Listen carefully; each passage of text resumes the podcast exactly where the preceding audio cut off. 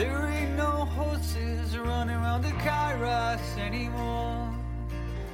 But that's been a football club here since eighteen sixty-four.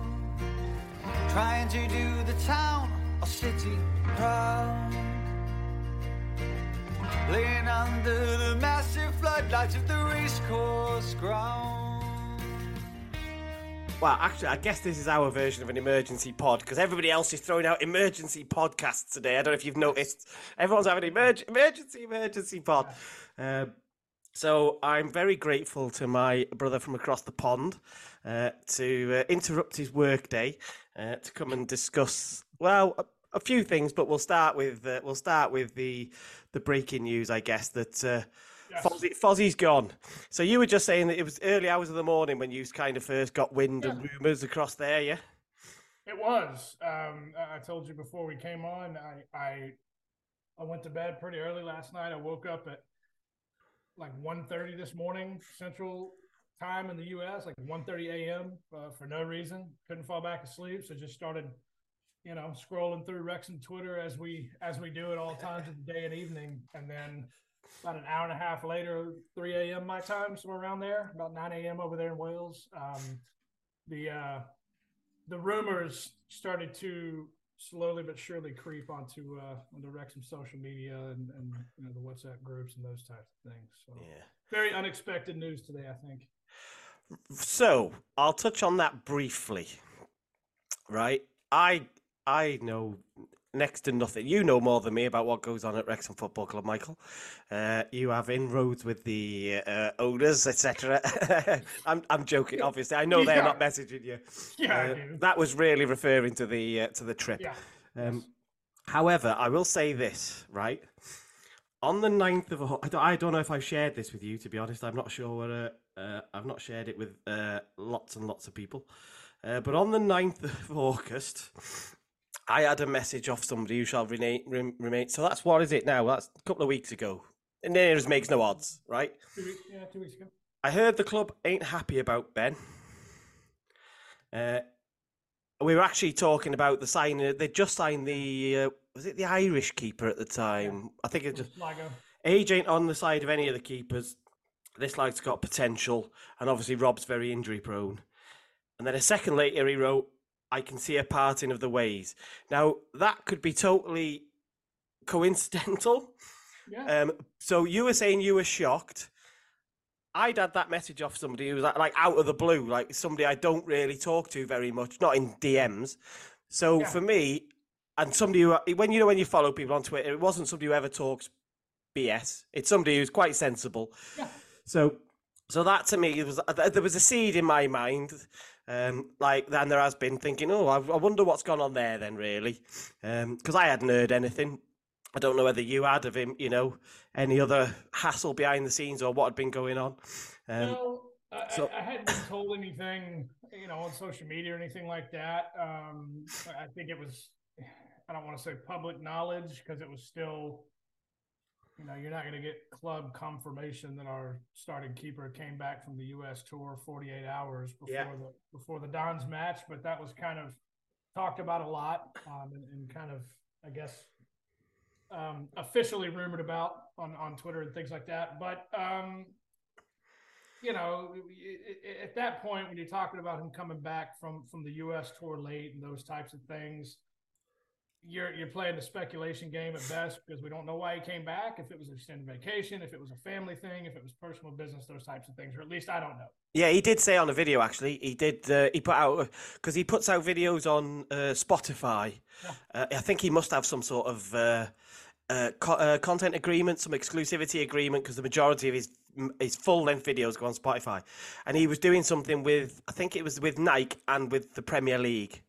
So they stayed out there doing a bit of filming. So um, he, he has publicly said yeah, that, you know, but he must have had permission for that, wasn't he? Yeah, um, absolutely. Absolutely. But yeah, but I think, I think, so, I mean, so obviously he's had a wonderful little spell, two wonderful little spells with us. Um, and I guess everybody would wish him well, wouldn't they? Because he's such a nice, such a nice guy, to be fair. Absolutely. And he really, really helped promote the club, which I'm sure everybody uh, at the club appreciated, you know, with his vlogs and all that stuff. Absolutely. Um, um, But I got worried. So I very publicly stated on the podcast at the time and the, the, that I wasn't for him signing on and staying. Um, I was of the, the, the school of thought that I would get a younger keeper, somebody who could stay with us. Let's run with that. But I understood why the club would stick with him. Um, I, I got that. I could see that. Um, what was your, what was your, I mean, were you part of Super Ben Foster Stays? What was your gut feeling at the time? I was surprised that we didn't bring in a younger keeper earlier than we did. Yeah. Um, you know, obviously um, we, we, we just brought in uh, Luke McNicholas when he signed yeah. two, two and a half, two and a half weeks ago at this point, somewhere around there, three weeks ago. Um, and then brought in, uh, was it Hall? Yeah. The, the other young keeper. Yeah. So, you know, I was a little surprised, um, that maybe we didn't bring one in earlier um, yeah. than than we did. But again, when, when you're looking at recruiting and signing and those types of things, you've got to sign the right one. You don't you don't knee jerk react. Thankfully, anymore, we're not in a position to do that, and we haven't been. Yeah. Um, again, we we we may very well be in slightly a position to knee jerk react right now to sign a um, you know a, a keeper. Um, that can compete with Howard, and obviously Leighton's injured and those types of things. So to answer the question about Foster, I'm not, I'm not surprised that he re-signed. Yeah. Um, it, it's, I'm surprised, I guess, now that he has decided to retire, how many people, um, and I don't even disagree with it necessarily. I'm just, I'm surprised at how many people at this point have said that he should have gone out on a high and he should have okay. um, yeah, yeah. not re-signed and, yeah, and just yeah. called it a career um, after after promotion and things like that. So I didn't I didn't expect to see so many people say that he should have, you know, gone on a high and, and those yeah. types of things. Yeah, yeah, yeah. And and again, I think it's hindsight as well now because yeah. in the season he's not, you know, he's definitely not um, showing Set. his best form in his career. Yeah, absolutely. Um, so, yeah, so it's one of those things. Um, You know, and some of the people that have said that are friends of mine, and we just never, I've never heard them talk about that before. I've never, you know, seen yeah, yeah, yeah. those types of things on social media and, and Wrexham Twitter and those types of things. So, um, not not surprised that he re-signed. Um, a little surprised, obviously, the news came today that, you know, after a handful of league matches, he's going to yeah. have to come to the career again. I think that's the key. That so that's the key point for me. I think what I thought. Now he's made the decision. That'll be it. Yeah. Certainly for a season, I thought that would be that would that would be it. So a little bit surprised, obviously, that uh, that it's come as it has.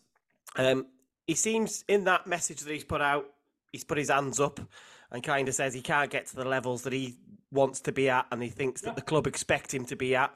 That seems genuine, doesn't it? You know what I mean? Yeah. Uh, that's quite a hard thing and quite humbling because that's quite a hard thing to say when you've been a very, very good level goalkeeper. Yeah. I think he's got the most saves in the Premier League history.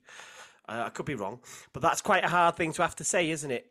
Uh, you know, to be that humble, to say that. Yes, and and I think uh, I've heard a couple of other people say this as well, but it just goes to show, you know, the, the mark of the man and what kind of person he is and what kind of, you know, professional athlete he is to have to say, hey, I had to do some, some very serious soul searching um, over the last couple of days and I'm not what I think I should be. I'm not doing a yeah. service to the to the fans, to the club, to the history of the of the club, and those types of things um, by being by being here anymore. And you know, I've got a lot of time for that. I, I, I thought that was um, a pretty strong move on his part and showed a lot of his character, a lot of his professionalism. And then the other side of that coin is, you know, a lot of people are saying this morning after the announcement was made, well, why didn't he decide that back in the summer? There's also a part of you as an athlete and as a competitor where you don't want to call it a day because yeah. you believe you can still do it at a very high level. Now we move up a league. We're going from, uh, as our friend Joe on Twitter likes to say, postmen and plumbers.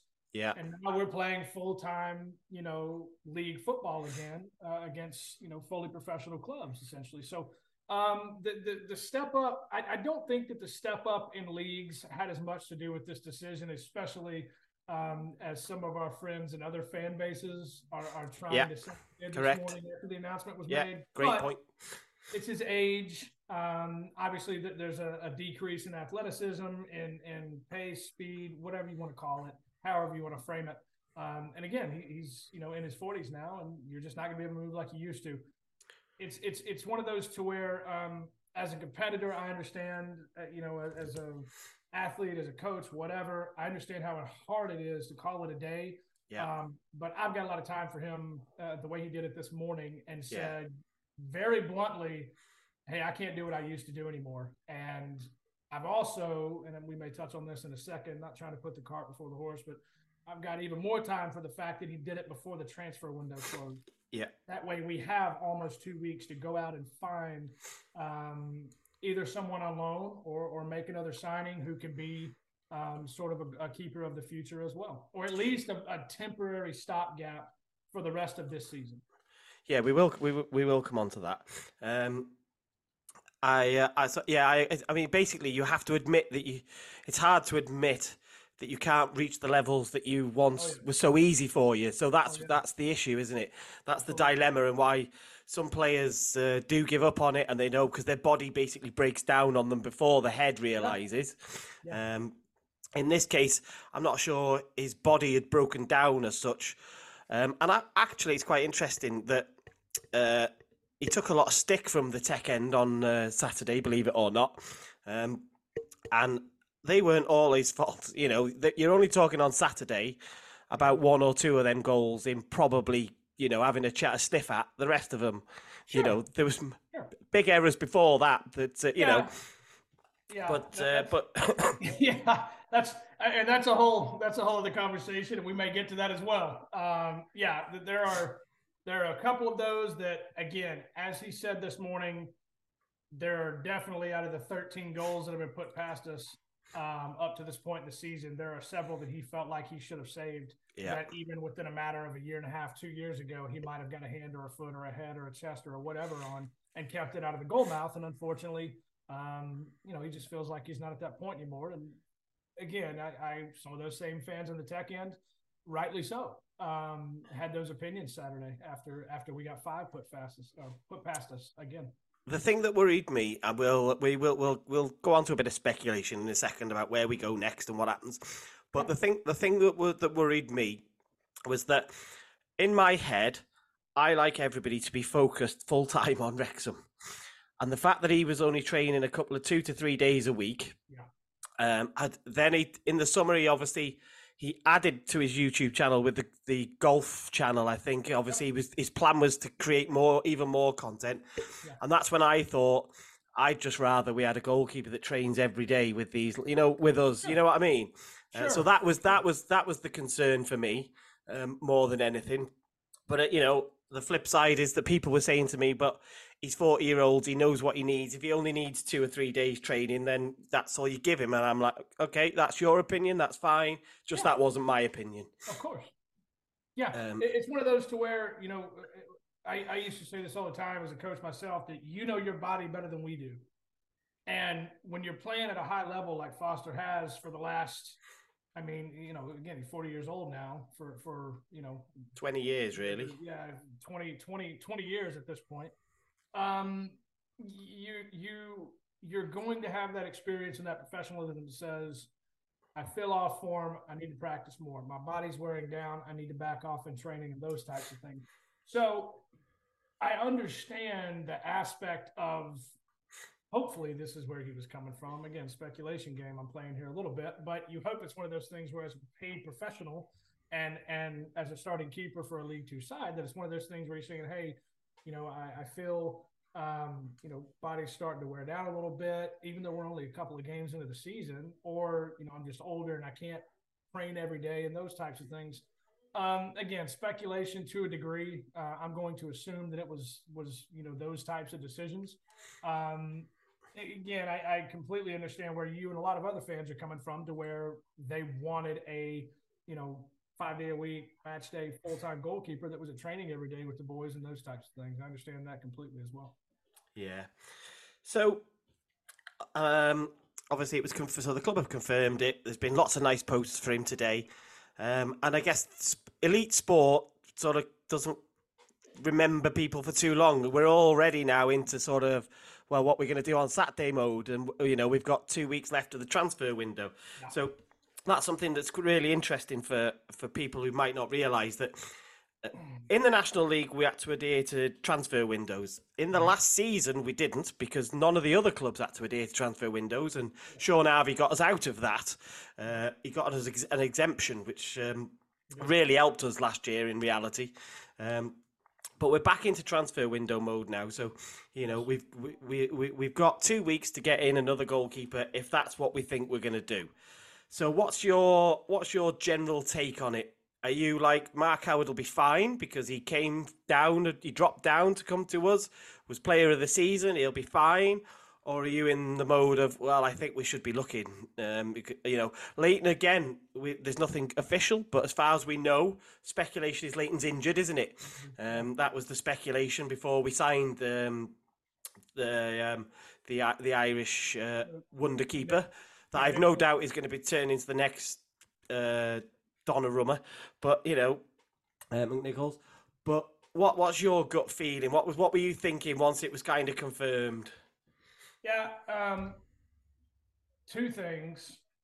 Saturday, I think it's it's a big ask. It's a it's a very very big ask uh, for for McNicholas to be thrown in. Yeah. Immediately. Yeah. To a side that he's had Three weeks. weeks at best training yeah. with. Um, doesn't know the defense, um, obviously, as well as somebody like Mark Howard, who's been yeah. with us for, for two seasons now and, and you know has the experience and those types of things. The other issue, uh, well, to your second question about do we have to find someone else, we, I think at this point, yes, we have to bring somebody in, um, yeah. whether it's a loan, again, like I said earlier, whether it's a signing. Um, we have... You know, we've got Howard, Leighton's injured. So if something happens to Mark Howard Saturday against Barrow, yeah, now we've got the two young keepers and no one else. Yeah. You know, we're we're one ball, one twisted ankle, one red card. One exactly. Um, from, you know, playing one of those young keepers regardless, I think, you know, by assumptions and again, speculation and, and where he came from, um, that McNicholas would probably be the next man up. Yeah, but I, I think it's inevitable that, um, it, you know, before the transfer window closes, I think it's almost an inevitability at this point that, that Parky will have to bring somebody else into the club.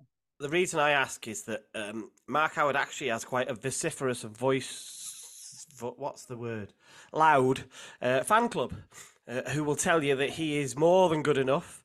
He was the goalkeeper for the majority of last season, two-thirds, three-quarters, what, well, three-quarters really. Um Um, which I, I hear and I hear that argument. I I, I hear what you're saying, um, but yet still, Phil Parkinson decided to go out and get a different keeper for the run-in because clearly he didn't trust him. Um, and obviously before that point, so that, that came at the. Do you remember the mistake at Maidenhead where he came running out? Oh yeah. That was the that was the that was the tur- that was the turning point really. Yeah. Uh, before that, there was lots of examples of him being. Of his age showing, really, slow to get... Everything you could start to, to label at Foster. Slow to get down, couldn't reach shots in corners. Um, I'm not sure he ever recovered from the opening day at Eastleigh, where he came and missed a punch, conceded a goal, and we needed Elliot Lee to bail us out. Um, I'm not sure he ever got comfortable enough after that. Um, uh, it was tough for people to give him a chance. But yeah. Those people are adamant that Mark Howard is the man and we don't need to go out and get anybody. Um, whereas I'm of a different... I am... Uh, you know, I, I, I think they'll go out to get, and I think they'll go out to get a number one. I don't think they'll go out to get a backup to Howard. I think they're going to go out and get a number one. Don't know that, but that's that's my gut feeling, and I think that would be the right thing to do. Yeah. So, as a manager, as a coach, it is your job in recruitment to find and coach better than what you have currently. Yep. Because that is going to make Improve. the entire club better, especially when you're looking at a position like keeper. Yeah. My other point, Matt, that that you know I've kind of been thinking about all morning since this, since it was officially released that, that Foster was retired again, is that if if Parky or even the fans, you know, we like to have our opinions and, and give our shouts and those types of things, but if Coach Parky can't a hundred percent say. That take the five from Swindon, right? Yeah. The five that got past Foster at Swindon. A couple of those, likely nothing he could have done about them. Yeah. one or two, he said himself, that could have got a foot on it, could have got a hand on it. Yeah, yeah. Well done in the past. But if Coach Parkey or us fans can't say one hundred percent Howard would have saved some of those, we have to go out and find someone else.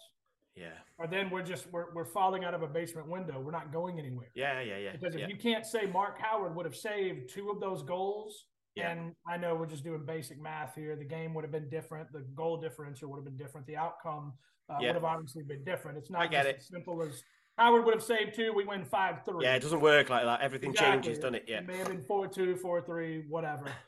But the point being is that if we can't say, and Coach Parkey and the management can't say, Mark Howard would have saved one hundred percent, he would have saved at least one or two of those goals, we have to go out and find somebody different. Or we just have to play McNicholas, throw him to the fire and see what we have there. Yeah, yeah. And it's such an impo- I was trying to um, I was trying to get my head around um, if there was a similar position in N F L, the the, the, the goalkeeper.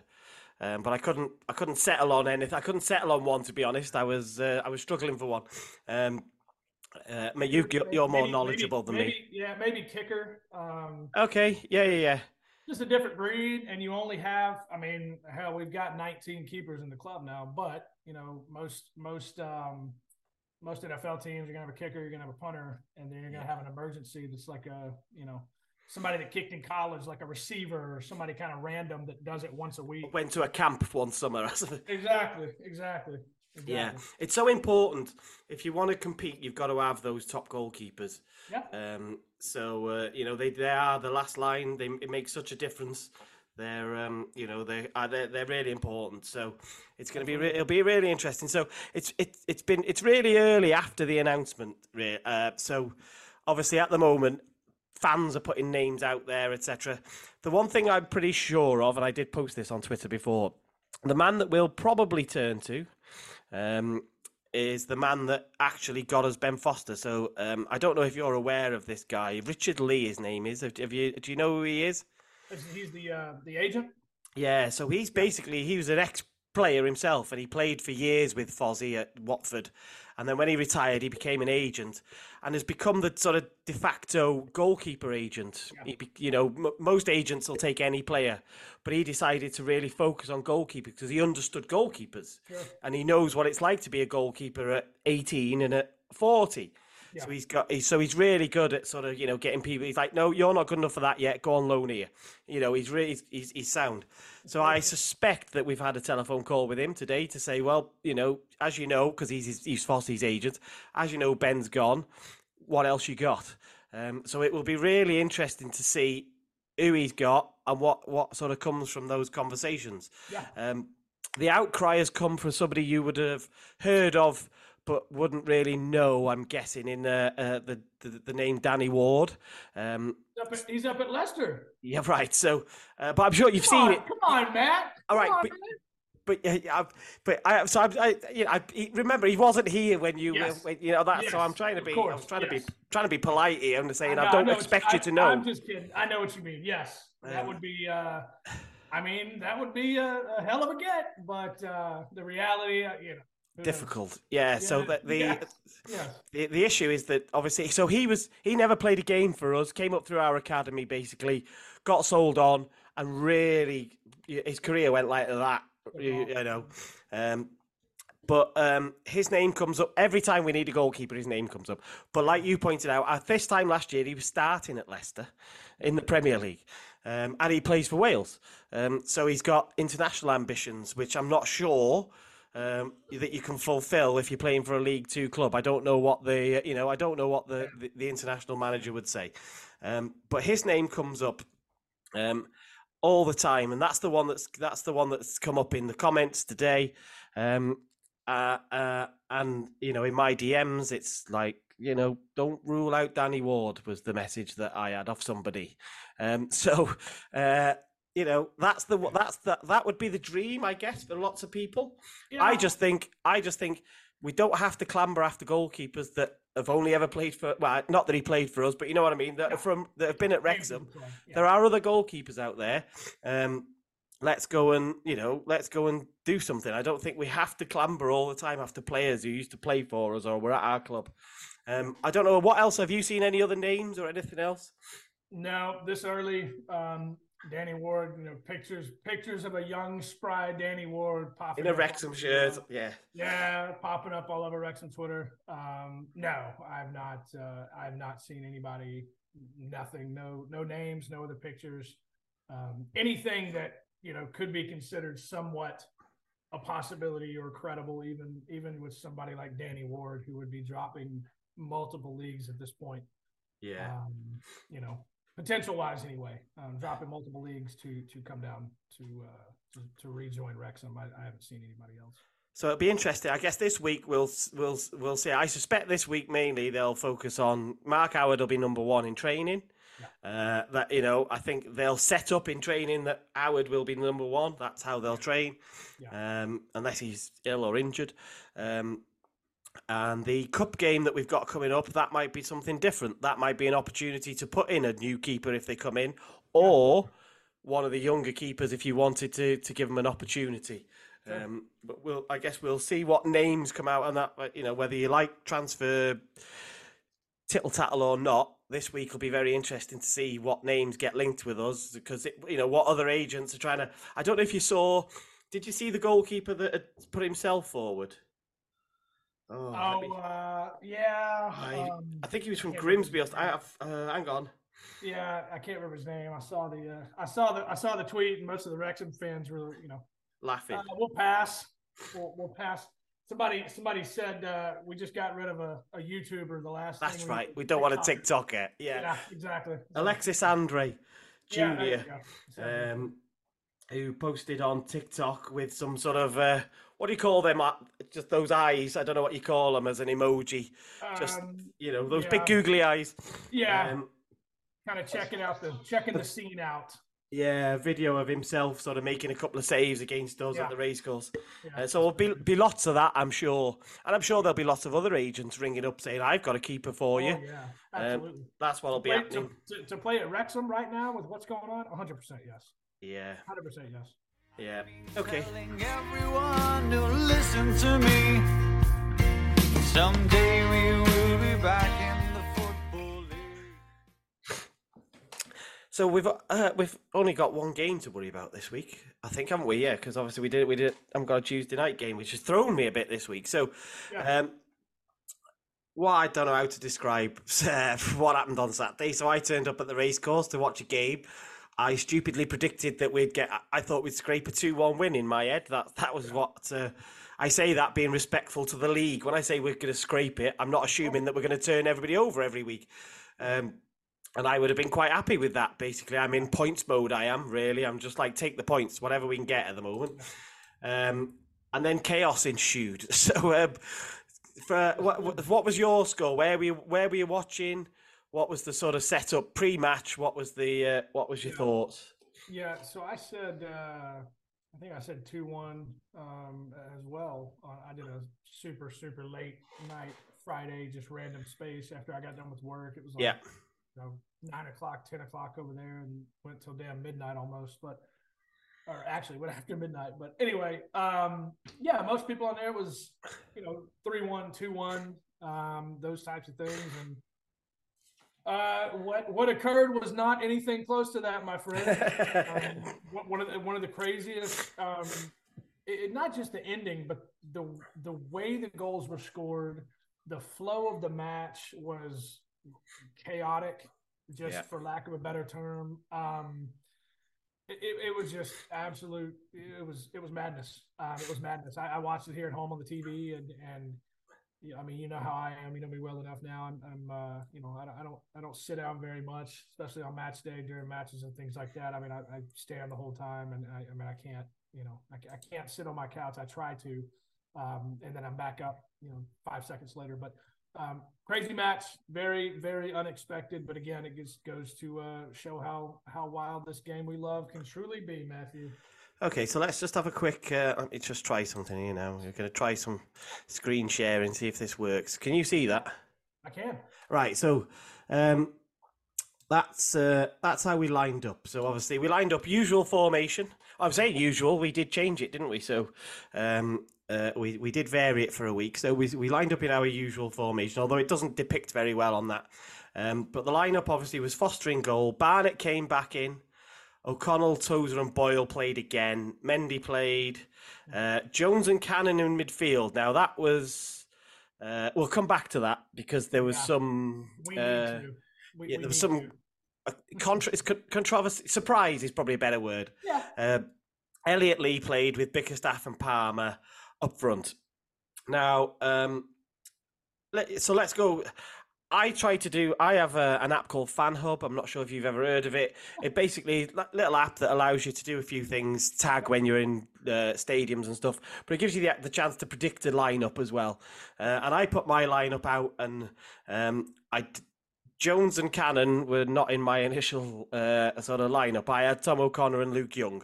Um, I assumed that Tom O'Connor was fit. Uh, right, so I'm doing air quotes as we call them here, assumed, because nobody had told me otherwise. Sure. And uh, I'd watched Luke Young come on as a sub in one game and then start another game and be as good as anything that was on the pitch. Yeah. Um, so I assumed that, that he played himself back into the team. Uh, and that didn't happen either. So, uh, uh, yeah, what were your thoughts? Um... You know, th- this is this is where we get into the uh, you know the the the fun part of being a fan, Matt. Um, you know, where we get to, like we always say, give opinions and uh, you know have some dialogue and and you know what we would do, what we wouldn't do, uh, yeah. as if anyone cares. But um, I went back to several matches last season. Yeah. A, a, I don't even know if it's a, a, um, you know, fifty-fifty-ish split in the fan base. I think at this point, a, a good majority of the fan base um, considers that, that we have some midfield issues. Okay. Yeah. Some capacity, whether yep. it's with personnel, whether it's, whether it's the, the, you know, starting three, Um, whether it's the interchangeability from week to week, who fits with who within the scheme or within the tactics and those types of things.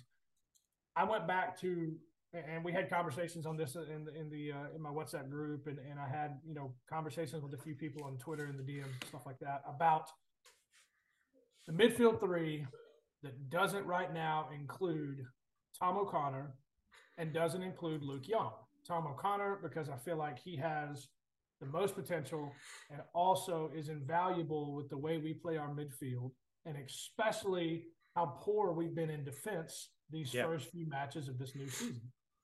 Luke Young, as you just said, super long story short, completely agree with you. Feel like he has played himself up into um, a starting role, um, especially with the way that he has played uh, these last two matches specifically. Yep. Now, There, you know, you and I talked about this. We, we, I'm not expecting to get into it. There was some, uh, you know, supposedly personal things and, and stuff like that, that that Luke and his family were dealing with, what have you. Fine. For me, moving forward, Lee, Tom O'Connor, Luke Young in midfield at Barrow. I can't see it being any other way this Saturday. If it is, what do I know?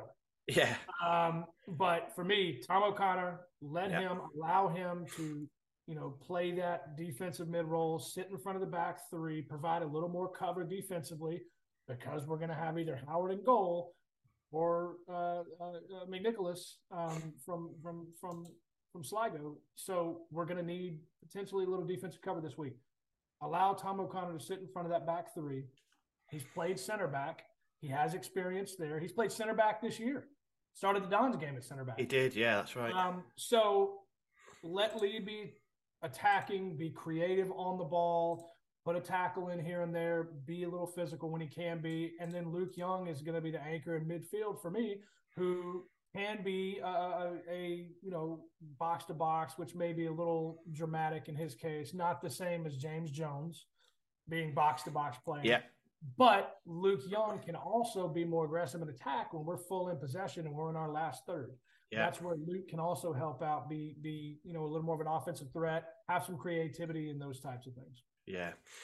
Yeah. So I think it's kind of, uh, there's been, there's been obviously the defense and the goalkeeper have taken a lot of criticism after the game because obviously, you know, ends five all, Yeah. But the issue is, I think, you know, you're not talking about them scoring five world-class goals that are unstoppable, are you? You know, there's some, there is some errors. And just remember, without going through the videos, uh, uh, there are normally, on average, three mistakes lead to a goal, right? Oh, yeah. So that's a, so, you know, you can stop these things at some, at some other point. Sure. Um, but when you look at some of those goals, you, you, you, the things that you kind of look at were, you know, basic players not being marked. On the on the first goal, for instance, Tozer leaves his man and goes towards the goal, and then his man has a free header six yards out. I forget yeah. his name. Apologies. All right. A couple of the goals, we've got players, midfielders, not pressing. We're just allowing very good. I'm, I'm calling them very good. What I don't know what what level do we call these players? We're allowing really good players to run at us with no pressure and then shoot. Well, what do you think's going to happen if they if we let them do that enough? They're going to score eventually, aren't they? That that that goal. I'm I'm not trying to interrupt. I'm sorry, but that was probably the most frustrating goal for me on the day, and that was Andy Cannon that was marking that man. Yeah, he was playing four damn yards off of him, and it drives me crazy. Yeah, and I don't. I am not vain or naive enough to say this is why he's playing this far off. This is why he not he, he's not pressing. But the more I watch the game and the more I learn about it and talk to people who are educated, we should be marking closer on ball, especially when they're within eighteen yards of Correct. Our goal. Yeah, yeah, yeah. And it just frustrated the shit out of me. And it was Andy Cannon. He didn't press. He didn't take down shooting angles. He's three, four yards off the man. We saw what happened. Yeah, so there's, um, without getting too boring, the, the general rule uh, um, when you're marking players, certainly, um, unless if they're electrically quick, you might be a couple of yards off them because you yeah. might not be as quick. Absolutely. A bit like I'm, I'm a bit like uh, marking a wide receiver. Yeah, you might give yourself that little bit of a head start to um, to. I'm not trying to contra. Uh, you know what I mean? I'm not trying to be funny. I'm just trying to give oh. you some um, yeah, some some. Uh, uh, I'm reaching for examples that I might understand that you might yeah. get. So yeah. there are times where you would give somebody a couple of yards. If you're not necessarily quick, you might just give yourself that little head start. But what we're asking, what you're doing there, when those players are running at the goal, normally somebody will go out and he, they call it engage them now or pressurize them nowadays. Yeah. And I think if you watch it back, there's two goals where that doesn't happen good enough, doesn't happen quick enough. Sure. Um, and that is, you know, that's what frustrates fans then, isn't it? Because you're like, well, yeah. that's basics.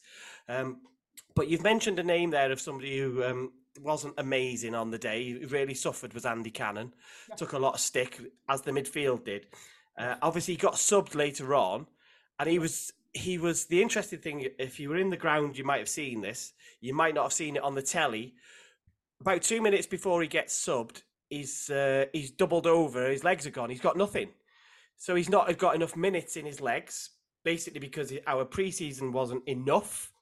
Probably needed a few more games, um, so he's not match fit. Basically. Okay. So, you know, you do then wonder, well, you know, is that is that his reaction? You know, is he stood on the edge of the box, backing up, going, I just, you know, I'm just trying to be he's safe gassed. Here. I have, yeah. I'm gassed. Yeah, yeah. I'm gassed. Yeah.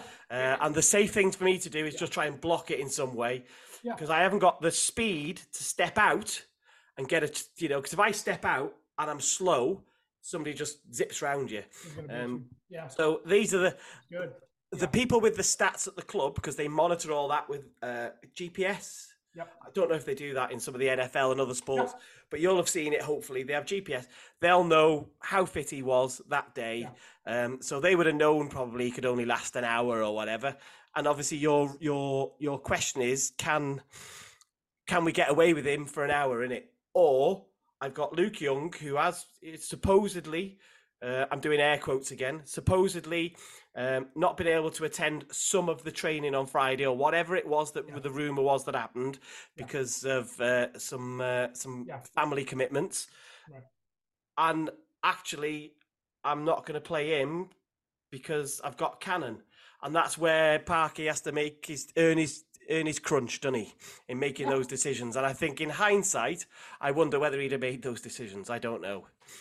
Absolutely. And that's where everything you just said, especially about mat, match fitness and those types of things, um, opinions can be not drastically different, but the, the perspective of opinions can be yeah. very, very different from the ten thousand some odd that are at the race course and from the, you know, hundreds of thousands, I would say at this point, that aren't at the race course, that are watching on television or watching yeah. on turf or watching at the bar or watching, you know, at, at, you know, wherever around the world. Um, so that's, that's, I didn't realize that he went down and he was doubled over like that and just, you know, kind of out of gas at that point. And yeah. those are the other things that we as fans, because we love the club, because we're so invested, we get frustrated, but we have to take a step back and we don't know those things. We don't yep. know where Andy Cannon is percentage-wise out of, you know, correct. Yeah. Compared to where Luke Young is, compared to where T O C is, compared to where whoever is. Yeah. Um, so that's where even myself, you know, I have to, as I continue to learn more every day about the game, about the club, those types of things that I always talk about, I've got to take a step back and look at myself as a former coach and say, well, there's no way I can know that, so I shouldn't really be given an opinion on that. Um, but, you know, that's what we do. That's our, Correct. That's our yeah. job. That's our job as fans, Matthew. Yeah, yeah, and we are allowed to do that. I think it's you're allowed to. The issue is when it gets personal, isn't it? That's the, let's be honest. That's the players understand that people have opinions because managers and coaches have opinions. It's when people are. Uh, uh, uh, make it personal and abusive. That's that's all that I think. If you ask the player, they'd say, "I've got no problem if you don't think I'm very good. Just don't tell me you want me and my family to die." And th- those type of things that people get. Do you know what I mean? Um, Absolutely, yes. So Absolutely. I think that's the that's the thing. And again, that's the difference between watching it on the telly and watching it there. Yeah. I could see yeah. that. Other fans could see that. Absolutely. The telly was probably not. Fo- I, it might have focused on him. I don't know whether it did. Doesn't sound like it did. It was probably watching because because obviously he's not doing that when he's on the ball. The ball is somewhere else. Yeah. yeah, yeah, yeah. Uh, so that so and the, yeah. the telly normally follows the the cameras normally yeah. follow the ball, don't they? Yeah. Um, but those were the those were the kind of the the, the kind of the main things with that that pressure. Um, And, and I mean, there was other worrying moments, you know, that Toza back pass. I don't know if that came across on the telly uh, to uh, Ben Foster kind of lost his foot, but I think he lost his, I couldn't see it very well from my end. You might've seen it better on the telly. It looked like the ball had gone behind him and he'd panicked, tried to push off and lost his footing. Um, but I could be wrong because it's directly in front of me at the other end. It but was... that was a panic moment. Yeah, the camera was catching up to it a bit when it happened, ah, right on, on on the television. But um, it, Tozer, I mean, he struck it a bit too feisty. Yeah, almost like he was taking a shot on goal. Yeah, and uh, you know, it's just when you're in the moment, you're a little amped up and those types of things. Um, it, it's it's you know, again, I, I don't know how much we could say about that. A, a wild moment. In, in what was um, inevitably a, a wild a wild football game for sure. So I'll tell you what was quite interesting. I'd got into a conversation with somebody um, about James Jones. Mm. Let's talk about this. Okay, so yeah. uh, James Jones is a real dilemma for me. He's um, a dilemma for a lot of people, man. Right. I, I'm I'm sure if you ask the majority of players, they'd say he's somebody that's really underrated. Or undervalued, something, one of those type of words, right? Sure. Um, but as an idiot fan like me watching, I watch him and I see somebody who runs all day long. Yes. But then I don't see, in, and I'd, I'd written this seconds before he scored the goal, obviously, yeah. seconds before. Yeah. I was agreeing with somebody because I said, he'll run all day long uh, and he'll pressure people, but I don't see enough goals and assists. And he's not, the flip side to that is he's not that crunching hard man in the tackle. Yeah. So that's that's the problem for me in James Jones. Sorry. I think he's a great squad player, but I think you can improve on him. And of course, then he scores two goals, makes a, makes an idiot of me. And uh, you can imagine the uh, the comments that I got after that. Um, yeah. So that was a really interesting day because in my defense, he'll, he'll probably only score one or two more goals all season. That's his, that's the level that he normally is at. Um, he does. Only, he doesn't score a lot of goals, does he? Yeah. Uh, but he's a dilemma. He's a dilemma from that point of view. From me, I, I want to see more from him. Uh, and uh, to be fair, I think he's capable of more. So I don't think we're asking him to do something he's not capable of. Agreed. I, th- I think he's. I don't think you know. I don't think he's a bad footballer. Um, so obviously, I've said before he started, and it was a surprise to me. What's give us? Uh, you know, I don't want you to slaughter the lad uh, and get yourself no. in trouble with in your in your uh, on Twitter. But what were your what's your on, on Jonesy? What do you think? Do you, are you a are you a massive fan? Am I being unfair there? What do you think? I don't think you're being unfair. It's it's one of those to where there are a lot of fans in the fan base who understand he he wins the beat test preseason. Yeah, you know, yeah, yeah. almost every day.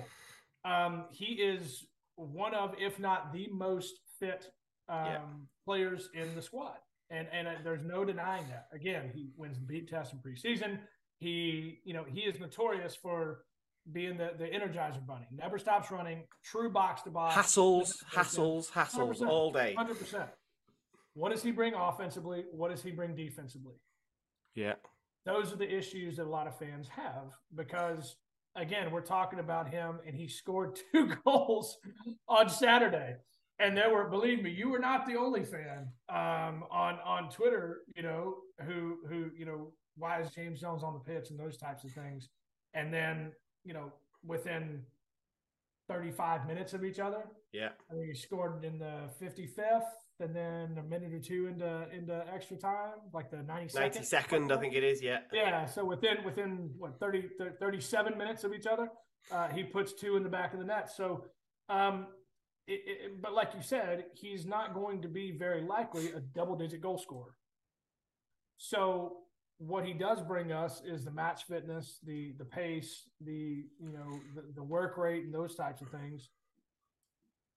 But offensively, does he bring enough to be in the position he's in in midfield? Is he enough of a goal scoring threat? And defensively, does he bring enough in midfield to where you know he'll put a foot in, yeah. he'll dispossess somebody consistently in midfield or a winger if if need be. Um, and that's where a lot of fans have the questions about James because they don't know if he does that consistently enough to have a starting position in the squad. He gets a starting position based off of his work rate, based off of his pace and those types of things. Again, according to most fans, Coach Parkey may feel completely different. What yeah. do we know? Yeah. But the majority of the fan base, consensus-wise, is that he has a starting position in midfield because of his pace, because of his work rate. And because of the fact that he runs and runs and runs and hustle runs. And bustle, he is is what I, I, I don't. I, if that makes any sense to you, yeah, yeah. Um, is is how we would describe it, and that ties back into the Luke Young thing because when you listen to the spaces and stuff, um, the the constant thing with Luke Young is that he will put a foot in, will he? he won't he'll make That's a right. challenge. That's I seem right. to remember was it Coventry away in that cup game? He put in a monster of a challenge late on. Honestly, you could hear it reverberate around the stadium. It was a thumping challenge that he put in where both players kind of met the ball at the same time and the, oh. the noise reverberated in the stadium and that just get get that got us we were under pressure at the time. If you remember, they were coming back at us, you know, we, we were leaking goals then uh, in that game yeah. and that's the type of thing that you get from Luke that you don't necessarily get all the time or as much from James Jones. Sure. Um, so it's just, it's interesting, isn't it, to see uh, and get those different opinions. And uh, it's it's weird how we all see things different from this, about the same the same person. Um, Absolutely. Absolutely.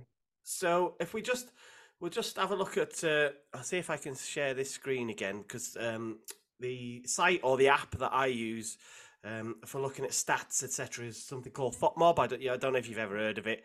Doesn't matter if you haven't. It's uh, um, it's uh, it's the one that I found to be uh, um, most in line with my thinking when I see things generally. Sure. Um, so those are the ratings that FotMob have uh, given. So the way they get their ratings, in case you don't know, there's a stats company called Opta, yep. uh, who produce over three hundred stats. FotMob have some sort of algorithm which produces some ratings. Yeah. Um, so those were the ratings from the day. Now, it's really interesting because like Elliot Lee is the standout man there with a nine point four rating. Yeah. And yet in the first half of that game, if you'd have subbed him off, if John Davis was fit, I'd have been calling for him to be subbed off. Second half, he's wonderful uh, and he makes a big difference. Don't ever ask him to take a corner again, by the way, because that you know I think I think I'll cry if he ever takes a corner again. Yeah, um, that's uh, that's one that you and I definitely agree on, my friend. It's, which is really weird because he is exactly the type of creative midfielder, Michael, that normally takes your corners, right? Hundred percent. Um, and he's probably he would probably be on free kicks, given the players that are available. Yeah. Um, yeah. If O'Connor and Young aren't on the pitch, he's probably yeah. on free kicks. Yeah. But weird how he can't consistently take corners. So let's hope he practices them this week. Yeah. But th- those were the ratings, right? So you can argue about point, whether it's point one or whatever, but those are the ratings. If you look at them, so Ben Foster ended up with a three point nine rating. Yeah. Does that feel harsh to you, or do you think, well, it's probably not a million miles off? No, I don't think it's harsh. I mean, if, if you know, when we when we let five goals in, yeah. um, there's there's, you know, the stats are going to allocate some of the issues to midfield to an extent, allocate some of the goal issues to defense, yeah, to a small extent. But at the end of the day, it's the keeper's job to keep the ball out of the back of the net. Yeah, so yeah. Ultimately, it does end up goals. on yours. Yeah, yeah. It does end whether up on their own goals, um, or or whether the other team was putting them in the back of the net, um, yeah. the, the keeper's going to have uh, a bit of a low rating, unfortunately, for for uh, newly retired Ben Foster. So let's look at that back line. You've got Barnett with a five point one. Did have a quieter game, to be honest. He yeah. never really got into it. Yeah. O'Connell nearly a six. Tozer a six point three. Boyle a five point three, Mendy a six point eight. Now, that's interesting because there's a couple of players in there. Mendy got a bit of stick. Interesting. Yeah. I don't know if you saw that. I'm talking about off Twitter, really. Yeah. Uh, and people be in and around me in the stadium, I guess. He got a little bit of stick. Um, and yet, statistically, actually, he's not done a terrible job. Um, so, it, you know, this is where we, we've not been privy to some of these stats before because nobody cares about the National League. Yeah. Whereas now we're in League Two, we're getting Opta, you know, producing stats. So uh, so that's interesting. And interestingly, the back line is the lowest rated sort of section of our team. Yep. Midfield, James Jones gets an eight point eight. Obviously, his goals and his running and his hassling yeah. um, show that I don't know anything. Uh, Andy Cannon got a seven point two and Elliot Lee ends up with a nine point four. Anything yeah. there that you would think is too high, too low? No, Lee, not surprising. You know, two goals. J J, not surprising, two goals. Yeah. Um, you know, Lee also had an assist. Um, yeah, Andy Cannon, I mean, seven point two, maybe too high just because. You, I get it. Yeah, the I value, get it. Uh, the value offensively, um, defensively, again, we just talked about it, was marking a man when the ball went in, um, you know, got beat to his left for a goal.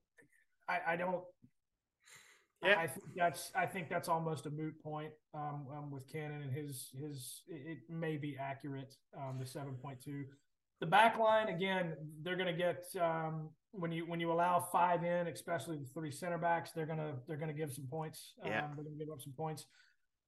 The the the back line is also an interesting point of conversation because obviously Aaron Hayden um, supposed to be coming back sometime soon. Tunnicliffe, I, Tunnicliffe's a weird one. Um, I've heard a couple of different things with with Tunny that he may be back training um, this week. Yeah, and he may not be back for another two weeks. So. That'll be um, interesting for me to see. Um, for me, Hayden comes right back in. But nonetheless, um, Barnett, like you said, beat his man a couple of times, um, didn't give the ball over a lot, which as a winger, with as far as we push forward offensively, um, you know, did his job pretty well, uh, I would say. Mendy's an interesting one as well, Matt, because he he he is – up to this point in the season, these first couple of games, he is the ultimate roller coaster for this team so far. Yeah, yeah, um, yeah I see that. Anyone not named Foster. Yeah, uh, yeah. You know, he has been – he's had the, the applause of a majority of the fan base for a few matches, and he's also been the scapegoat. Yeah. Um, again, not named Foster um, for a few of the matches. It's been very up and down for him, much like Owen O'Connell. Um, yeah. Owen's had, you know, kind of some up and down um, moments this this this, Agree. this yeah. young Agree. season See that? so far. Yeah, interest. Yeah, it's really interesting. Yeah. Um, Bickerstaff and Palmer up front. There's a couple of ratings now. Bickerstaff, honestly, the goal he scores out and nothing yeah. is just yeah. for somebody of that experience and that age. It's it's it, uh, you know it it. It's frightening, really. Yeah. He was fearless what he had to do, what he did yeah. there. It's a great finish. Um, and I wrote, I put out on Twitter, not everybody agreed. I said that at this point, I don't see how you can let Bickerstaff go supposedly on loan mm-hmm. and bring, uh, if if you are going to bring somebody in, yeah. but keep Billy Waters here. I don't understand. Yeah. I, I don't understand how you can how you can think about that. I understand the argument for to let him play every week. But I think he's going to be on our bench every week. And I think, you know, he's shown more I, I'd be reluctant to do it.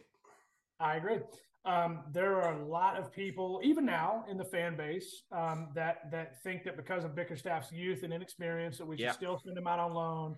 You know, Oldham was sniffing around and things like that earlier, um, w- whether it was the preseason or the end of last year and those types of things. Um, but I said on the post-match space very quickly after the match on Saturday um, uh, versus Swindon that I, I just I think he's playing himself into not a starting role, especially when Moles comes back. But yeah, yeah, yeah. I think he is playing himself into a permanent spot in the first team in this club. I don't see how we can send him out on loan with the production, the work rate, the shifts that he's put in yeah. the first couple of matches of the season, again, compared to Billy Waters. And, yeah. and Billy, that's another thing with, you know, the, the, the injury with Moles, if there is a silver lining in that, which.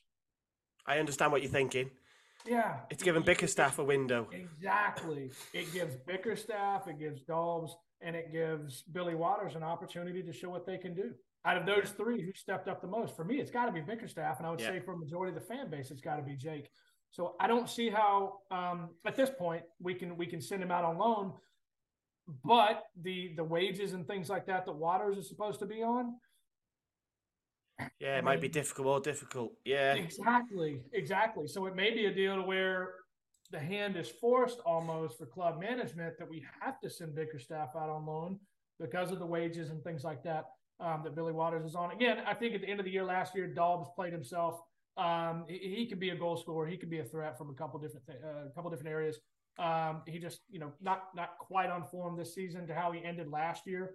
Um, but again, I think the primary three, that three-man rotation of of uh, of Mullen, Palmer, and Dobbs, and then um, I. I I think it's got to be Bickerstaff, but again, the contract situation, the wages um, that Waters is being paid, it, it it's going to be an interesting, um, you know, the, the final twenty-two is going to be a very yeah. interesting day when the clubs finally finalize. And we will, uh, we will just, we'll, we'll, uh, we'll have another little section in a minute, and we will talk about that um, because we're a couple of weeks away from transfer deadline. Sure. But let's just try and perhaps wrap up, or at least begin to wrap up this section.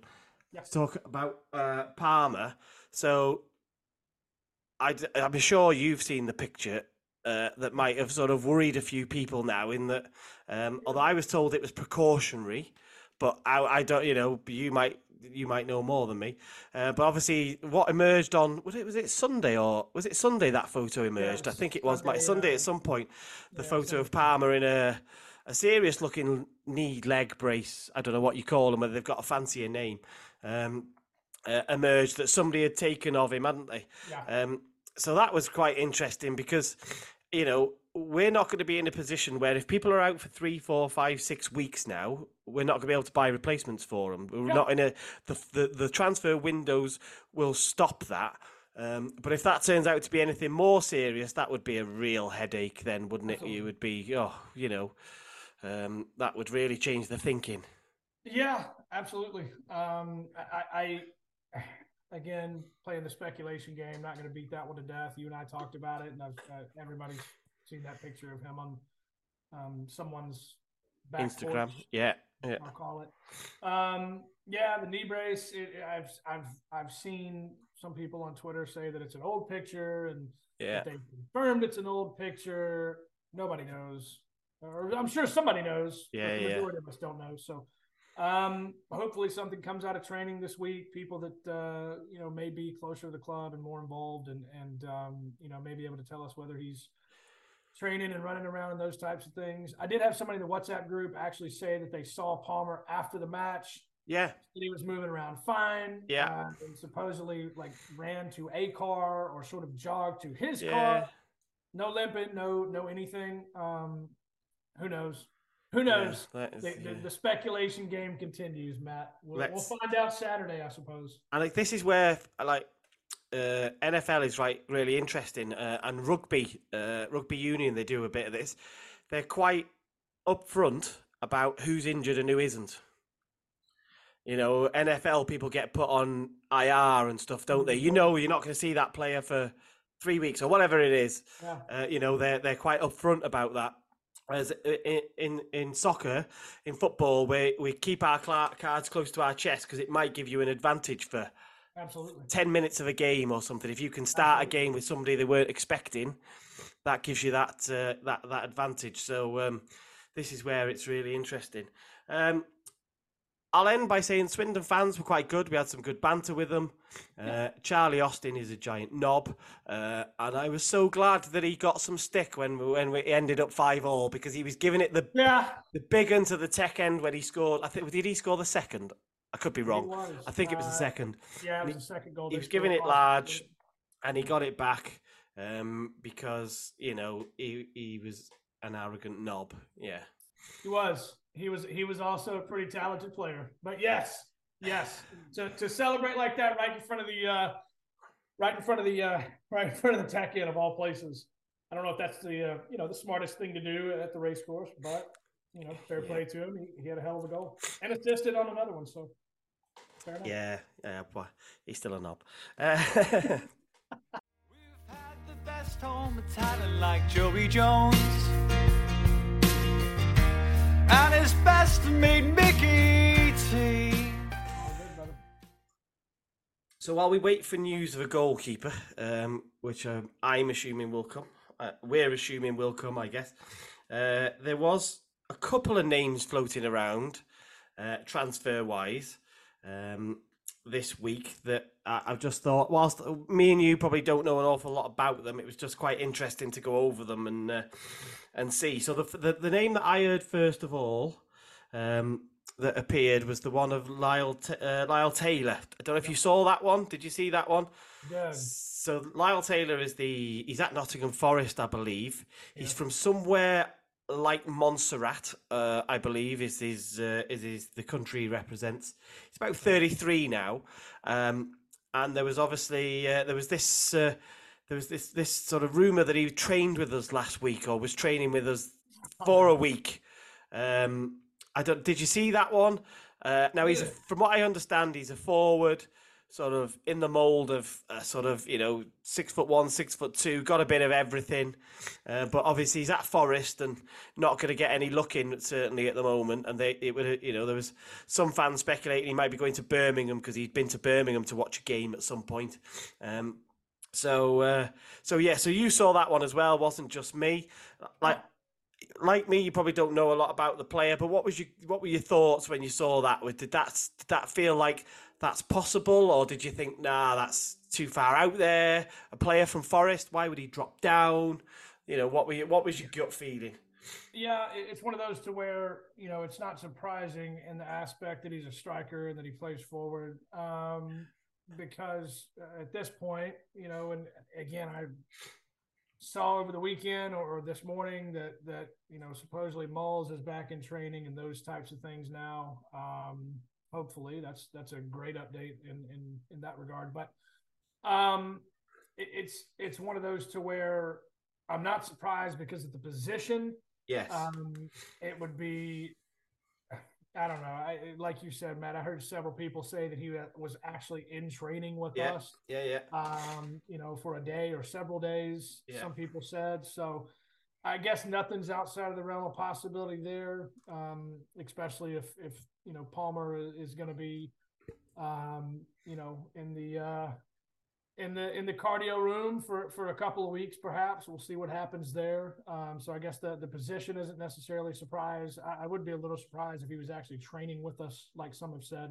Um, but again, I feel like at this point, I, I said last week after the space, um, I could see us signing a striker before the window closes. Yeah. Uh, and I can also see us signing another midfielder. Um, obviously, with today's news, I mean, I can see us very well signing another, another keeper um, as well. So that wouldn't be a surprise either. The list's getting bigger, not smaller. Yes, it um, is. It's weird. Yes, it um, is. So I'll tell you what interested me about something. Something you just said uh, resonated with me. So when a player is in free agent, them training with you in the summer for a week is yep. that's the norm. Yeah, you yeah. Tri- trialists uh, generally they're referred to as. But from my understanding is that Taylor is actually under contract still at Nottingham Forest. So I'm not sure how Forest would feel if uh, just pick a player, right? Yeah. Andy Cannon goes and snaps yeah. his leg. Now, you might not want that player, but you might be thinking, well, we can leverage in some way, get, you know, might get a bit of money, might get a bag yeah. of training balls, whatever, you know, I jest, but you get the idea. We might get something. Yeah. Um, for him. So that's, just thinking about it makes me think that's quite interesting, because I don't think I've ever heard of that happening often for a contracted player. Does that make sense? Yeah, absolutely it does. I, I, I did, um, I just pulled up that um, it said he signed a contract of undisclosed length. So I don't know if the length of the contract um, was ever actually discussed publicly. That was in twenty twenty. It's three years ago.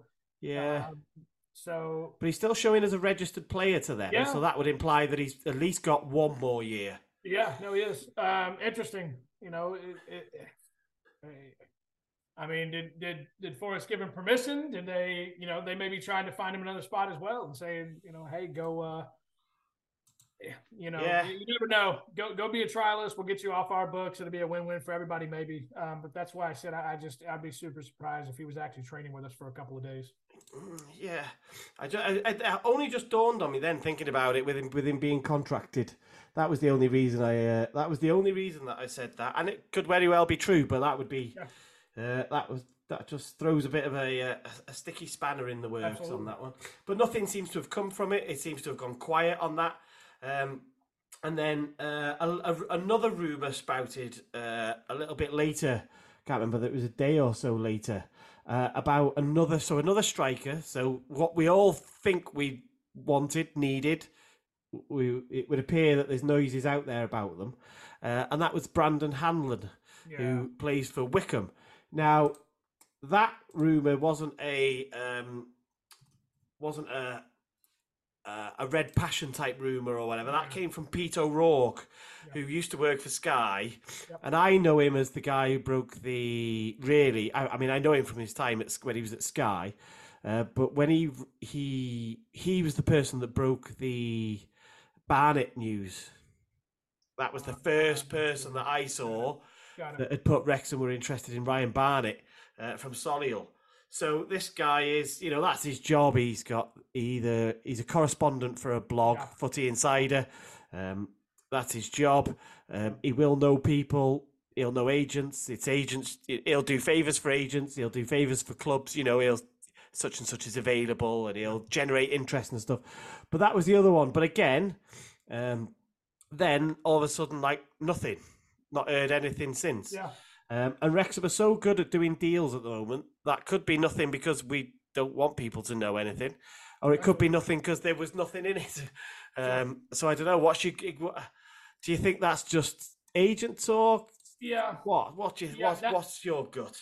That one I saw maybe once or twice, and it was just, I mean, within a matter of hours, um, I saw, again, a handful of people possibly say something about it. The Lyle Taylor one is the one that um, isn't isn't going away, I guess. Um, I, I literally just saw somebody post a picture and post something about him yesterday. So right, the Lyle Taylor one, uh, the Lyle Taylor rumor, I think, has a little more um, legs you know, in it. Yeah, a little more legs, a little more um, substantiated claims there um, than than uh, the other striker. But you know, we may yeah. not sign neither. We may sign both.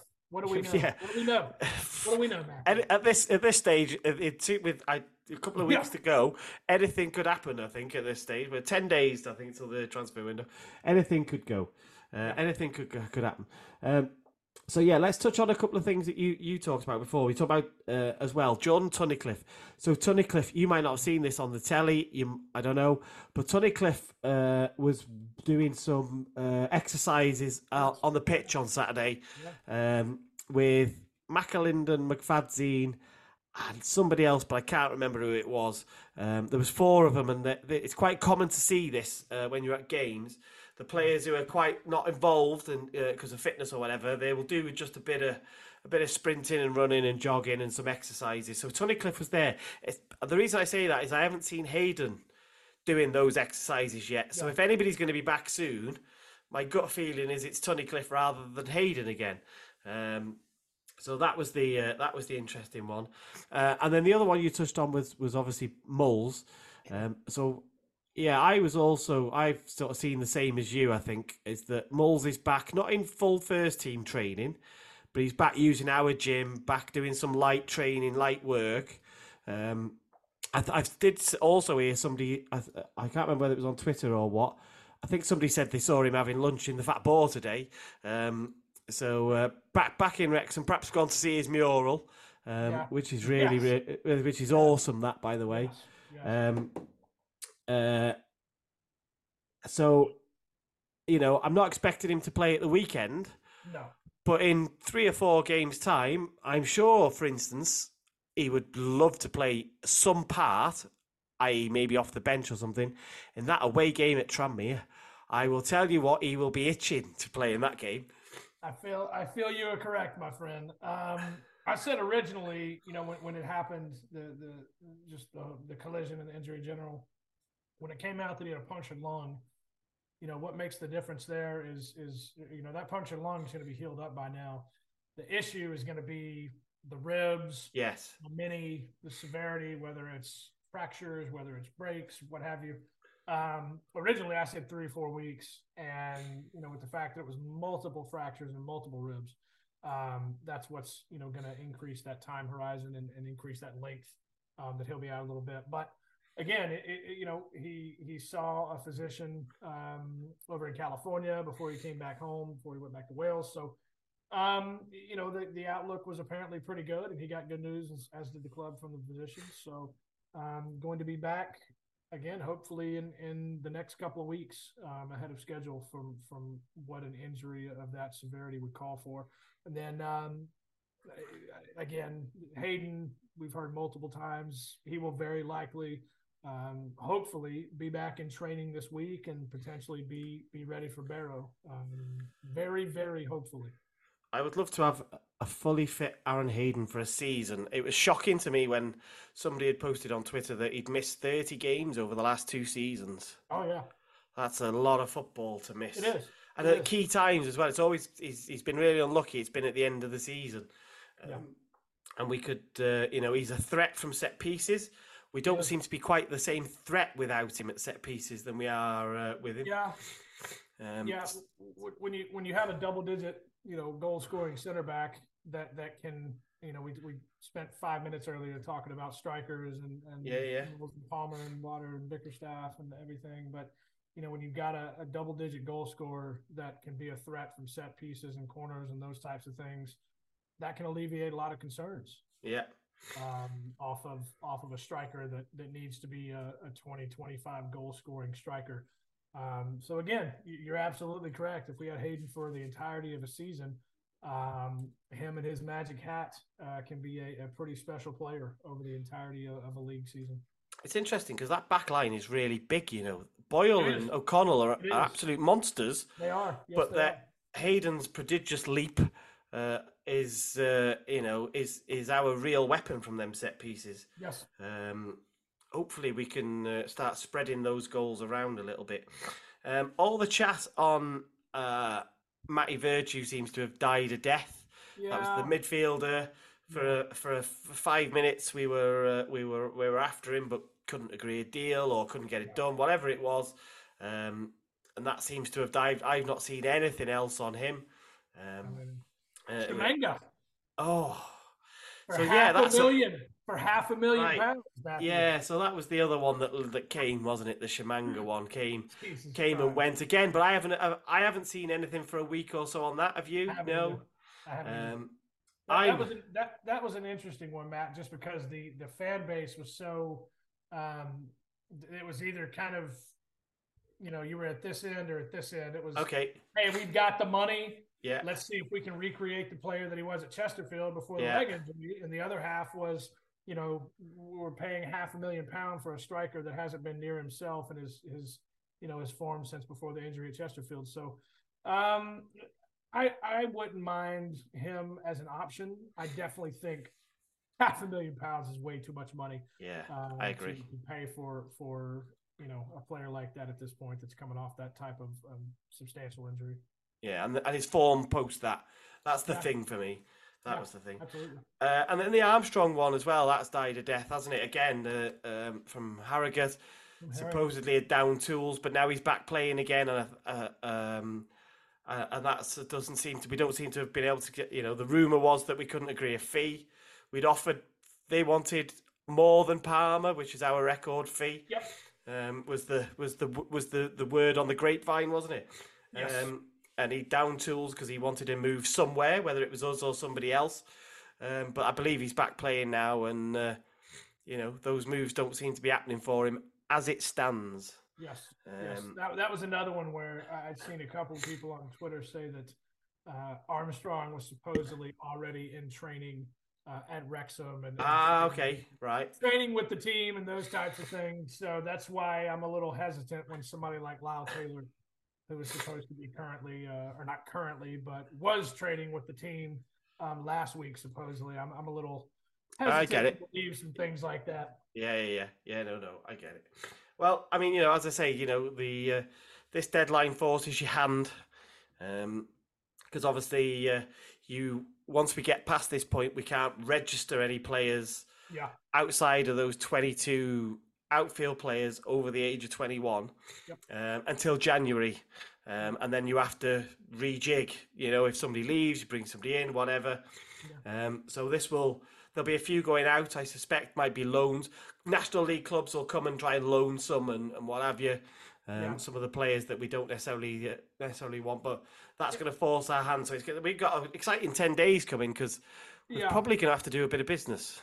We absolutely are. And that's that's the interesting thing. You know, we talk about whether it's the spaces, even the other podcasts, you know, Fearless and Rob Rod Red, you talk about it. The, the you know, I talk about it on the spaces that I do randomly, the the – um embarrassment of riches, I call it, because we have, you know, we've got somebody like Bryce Hosanna, who Parky rates very highly because of his length and, and possession skills and ability and pace and those types of things.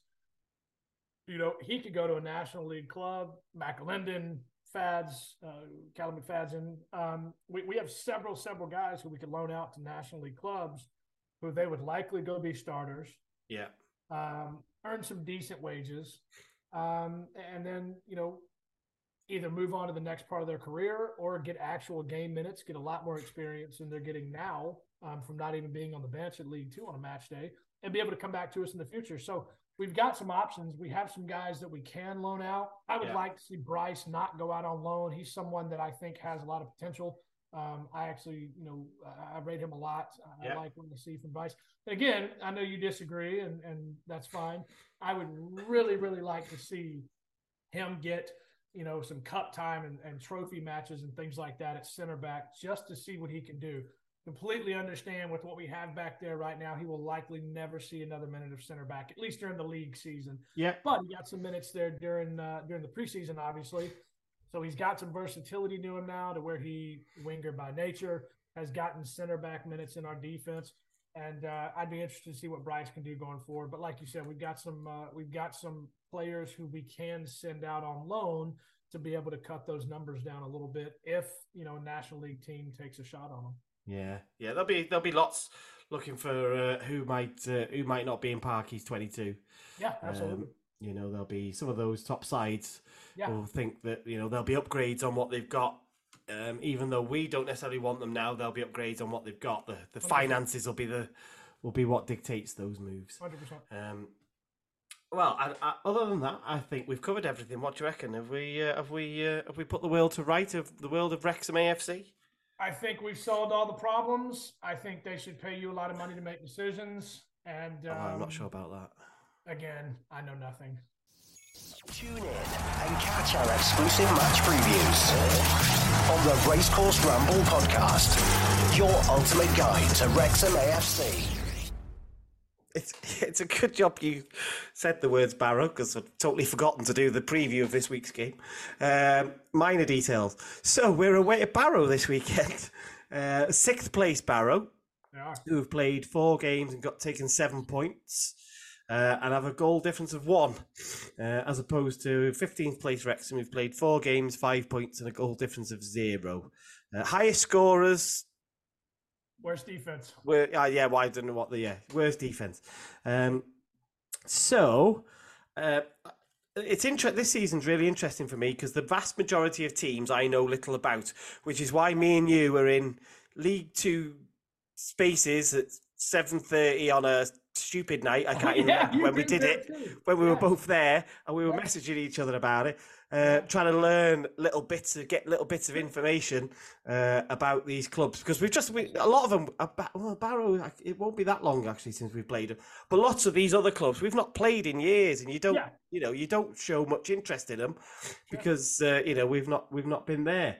Um, but uh, Barrow's form, obviously they, uh, lost to Stockport, I think it was, on Saturday.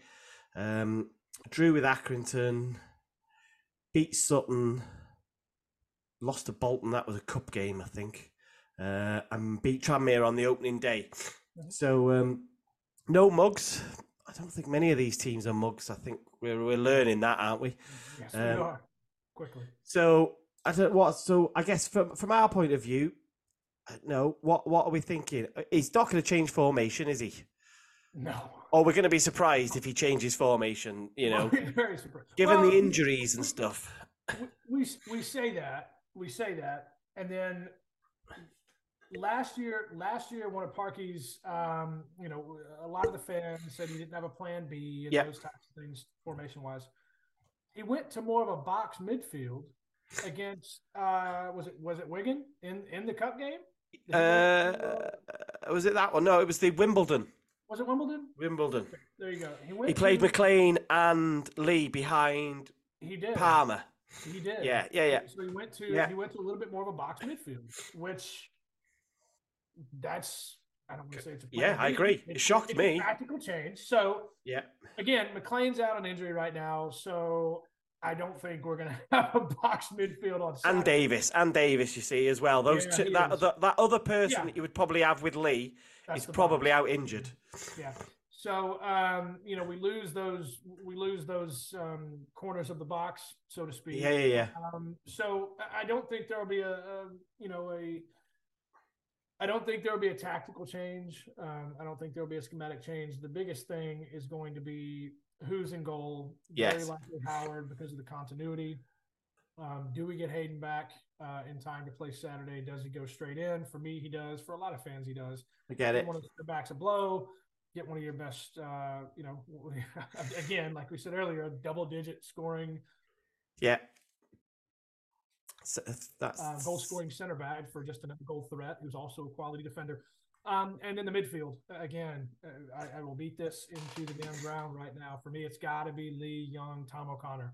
It takes care of a lot of things that myself and a lot of other fans think we're missing at this point in the season. Um, it gives us some versatility in midfield. Um, and again, you know, wingers, likely Mendy, Ford or Barnett come back in. You know, um, that for me, it's for me, it's Ford at this point. Ford I started agree. Before last, especially Barnett. Away from home. Exactly, exactly that experience. Um, I also think he offers a little bit more defensively than than Barnett does as well. Um, but you know, the it, the questions abound. Um, not that you asked for a, a side rundown. A no, no, no, no, but that's fine. Yeah, no, but okay. um, I think it's it's. Um, Again, we'll see what's up with Palmer. Is he injured? Is he not? If he is injured, um, for me, it's it's uh, Dalby and Bickerstaff up front um, for that, you know, big and little combination that that Parkey likes to uh, to start a lot right now. And unless Elliot Lee goes back up front, which I really don't want to see that. I think no. he's way too in front. I think he needs to stay in midfield. So for me, the I agree. If Palmer's out, Um, would, would be Dolby Bickerstaff going forward to Saturday. Yeah. two one win away at Barrow for the Reds. Okay, so a couple of things.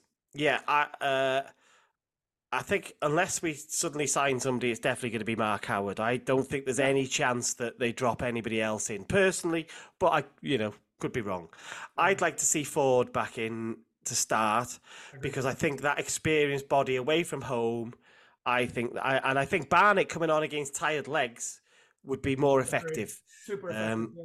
But uh, let's see. Only Mendy can start on the left. He had a, he did have a rough game, I thought, uh, but I don't think McFadzine is good enough to push him. And then McLean's injured, so and I don't think he'll bring McAlinden in out of nowhere to play left wing back. So, so that one hundred percent agree about the midfield. Um, Elliot Lee has never worked up front for me. We tried it first of all. If you remember, do you remember the game we tried it first? Last uh, last year. I, I You'll kick remember. yourself when I say it. Was it Nards? No. It was no. It was the away game at Blythe Spartans, and he played oh. up front with Dolby. Yeah, he did. Yeah, he did. And it didn't seem to work. We drew that game. Did was it nil nil or one all? I can't remember. We drew no, that we, game. We drew, we we drew that game, and just never made an impression. Um, yeah. And I don't. I haven't seen it work at all yet. So again, yeah. I'm with you. I hope he plays in that midfield role because he excels in there when he can drop deep on that left hand side uh, and start creating. Um, That's where he really becomes uh, really effective. So from that point of view, and I'm with you. I think if there's any doubt about Dol- uh, about Palmer, I think you put Dolby in, to be honest, because we can't afford to have any more injured players. So if he isn't quite, if he's fit enough but not quite fit enough, I don't don't take the risk. Let's put Dolby up front and bring Palmer on if we need him. But I think Bickers has yeah. to start for me. Um, I think we're, we're kind of universally agreed now that everybody thinks probably Bickerstaff is currently the, the, the forward that has, you know, been most effective. Yeah, absolutely. Um, the other thing, and we, we didn't, we, we haven't, we haven't talked about this a ton. Um, just, I guess, final point from the from the starting side. I've got a few concerns about that triangle over on the left side with Mendy, Boyle, and okay. again, who, whoever's um, you know in that midfield kind of deep defensive. It's role. Lee that drops into there normally. Yeah, I get it. I, I've yeah. got a little bit of concern just because one, Boyle knew, so yeah. the continuity is not there, but we seem to lose possession a pretty decent bit. Um, in, in that in that triangle right there in that area between Mendy, Boyle, uh, and, and whoever again drops into that that third with them. Yeah. Um, it, it, I, I don't know if there's a fix. I don't know what it is. Um, you just hope that with more minutes, with more continuity, that those those guys play better. Um, those three specifically. Um, again, Boyle dropping down levels. He's got championship experience and all the things that we've talked about before on the pods and spaces and stuff like that. I have no doubt um, that they will come right, but. I agree with you. Um, I think the midfield three, um, again, I'm praying that the midfield three on Saturday at Barrow away will be um, will be Young, Lee, and O'Connor. Um, but we will see what happens, my friend. Is there any way that Max Cleworth drops into this defence? Oh, Max guy. You know I'm a big Max Cleworth guy. Uh, short answer is no, unfortunately, um, because of age and experience and those types of things. Okay. When you, When you when you when you pay the wages that we paid for Boyle and yeah yeah yeah, yeah, O'Connell yeah. and then you've got Tozer who's a club captain. Yeah. I mean, I just there, there's not a there's not necessarily a way forward in my opinion, um, especially this early in the season, a league match where there's not really tired legs yet because it's so early in the season. Um, would love to see Max get some minutes, maybe on the bench um, late on in a match if we're just you know pumping somebody. You know, four nil, five nil. Yeah, yeah, yeah. Uh, don't think it happens this early, though. Okay, yeah. The only reason I asked the question is he's the only other defender that we know is fit. Yeah. Well, yeah, uh, unless something's happened today, yes, right? one hundred percent, one hundred percent. And I just, well, if you're searching, if you're parking and you're searching for something and you think, well, um, you make a change just for change's sake, then yeah. would that be something... That, so I agree with you. I don't think... He, I'm playing devil's advocate, really. I don't think he would start him. Uh, he, I suspect he starts in the cup game uh, that we got coming up. Oh, one hundred percent, yes. But um, I just wondered whether anybody else thought something different to what I was thinking. I didn't think he did, but whether um, you know people thought, well, actually, that is, you know there is a chance. Um, yeah.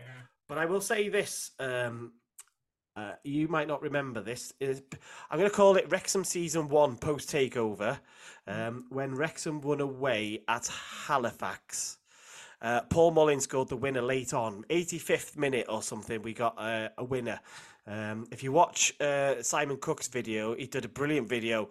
There was bodies oh, coming over people's yes, heads and stuff, yes, right?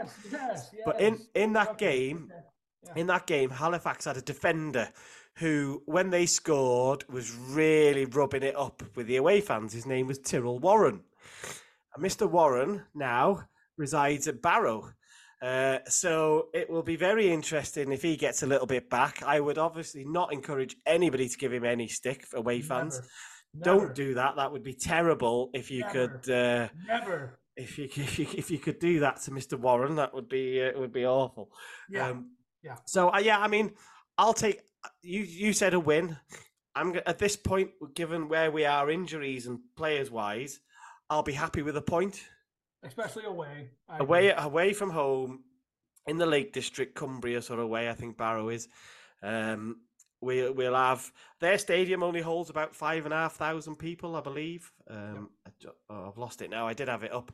It's not a big stadium, so um, uh, we won't have a brewery, we won't have a two thousand sort of travelling army like we yeah. would uh, nearly everywhere else. Although I noticed Stockport five thousand three hundred. I noticed Stockport today have decided not to give as many tickets as well. They did. They've decided to sell some of their tickets to home fans and reduce us to about nine hundred. Um, that. So that's going to be a scramble. So, yeah. yeah, so we won't obviously have, but we'll be loud. The away fans are always a good group. Um, and I'm going to I'm gonna predict a draw. I'm going to take a one-all draw, a low-scoring draw. We probably won't keep a clean sheet, will we? I'm not confident enough that we'll keep a clean sheet out of nowhere. We we don't know everything, but we've got to look at the facts that we're presented. And, yeah, we uh, concede three a goal, three three goals a game at the moment. Yeah. So the clean clean sheets are few and far between in general. It's a difficult thing to do, and uh, you know when you got to you, unless you're Gillingham, uh, yeah. you just win one nil every game. Yeah. yeah. Um. Yeah. I, you know, Foster just fresh from retirement this morning. Um. I think it'll be difficult. Um, to say the least, to get a clean sheet. But again, it's it's one of those to where this team, and the reason I say a win away at Barrow this yeah. weekend is, is this team is um, obviously has shown, um, you know, a lot of character and the ability to battle back from adversity and those types of things. You're down four one at halftime, Parkey goes in, enthusiasm meter goes up to astronomical levels, inevitably. And then they come out and uh, – you know, pump, pump four past, pump four past Swindon in the second half. So, um, I, I, I think it's one of those to where you know the team and the boys are going to rally around Mark, uh, who, you know, super Mark Howard in goal, and yeah. uh, hopefully the team rallies around them and uh, we come out with three points. I'll tell you what is interesting, uh, we'll, and we'll finish on this um, about that game uh, with Swindon. Because they're not there every game, but the documentary crew were definitely there for that game. If you remember, they weren't actually there for the Dover game, they so they were relying on footage from uh, uh, you know uh, from other from fans and from streamers from the uh, from the, the T V people. But the documentary crew pe- were definitely there on, uh, on, so they might have some really good insight to the dressing room and the halftime and team oh, talks yeah. and oh, what yeah. have you. So that might make uh, that might make some. Epic, uh, epic sort of uh, documentary viewing, and yeah. I've got a bone to pick with you actually, because it's only a small. It's only a, it's, this is a small one, right? Um, I, I, I can't remember which spaces it was. Somebody we were talking, we'd got talking about the documentary about the trailer. So this is going back. Oh, when did the trailer come out? Was it a week or two weeks ago? Uh, two weeks ago now. Two, ah, whenever it was, and you were like, yeah, yeah, yeah. Looks, you know, looks really. Everybody's like, yeah, yeah, it looks really good. Millie's in it. Looks brilliant. And I was sat there thinking, this looks rubbish because there's no Michael Starkey in this trailer. Because you and I both know Mister Starkey. No, that, that, no, for, no. For a weekend, there was cameras pointed at you. Uh, no. So, no, it doesn't look good enough to me yet. There were cameras pointed at a lot of people, my friend. Um, there were cameras pointed at us. And I mean, you know how it works. There's, they shoot so much footage. They shoot so much film over the course of the year. That uh, the chances that anyone gets in the documentary is um, incrementally small, and you know me well enough to know that I could not possibly care less. I want the club to win against Barrow on Saturday. That is all I want is three points. You Everything said to me, else is icing on the cake, my friend. You said to me you were going to cancel your Hulu subscription if you weren't in that documentary. I didn't know we were going to be just lying on this podcast today, Matt. I don't even have a Hulu subscription, so I can't cancel it. But it sounds like a good narrative you're creating, so I'm just going to let you go with it, my friend.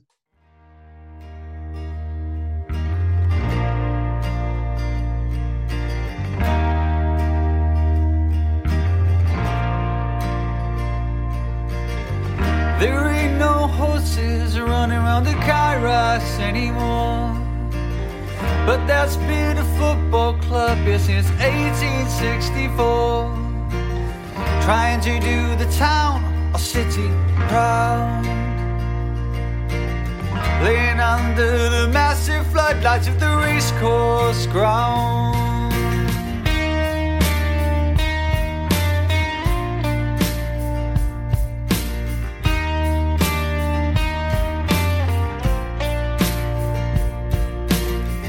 Come rain or shine, you'll hear our cries. Hold our hands up as the Welsh dragon flies. We're loyal supporters on a lifelong journey. We'll live in hope, but we'll die in Kalgoorlie. I've been telling everyone I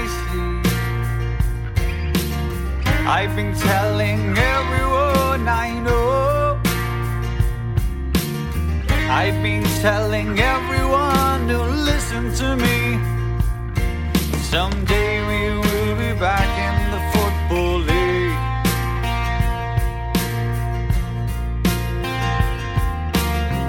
We've had the best home talent like Joey Jones,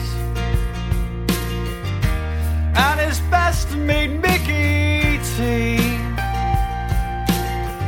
Di Davis was a druid, he loved Coventry, and his namesake Jordan on a scoring spree. Legends from far afield like Trinidad. We've had great players and some who drove us mad. We've seen the lows and the highs, seeing it all unfold right before our eyes. We've done it all the Wrexham way. We'll remember everything on that promotion day. I've been telling everyone I I've been telling everyone I know. I've been telling everyone who listens to me. Someday we will be back in the Football League. Someday we will be back in the Football League. Someday we will be back in the Football League. I've been telling my nephew and my godson. I've been telling my dog and the postman. I've been telling my mum and dad for years. Someday we will be back in the Football League. Someday we will be back in the Football League. Someday we will be back in the Football League.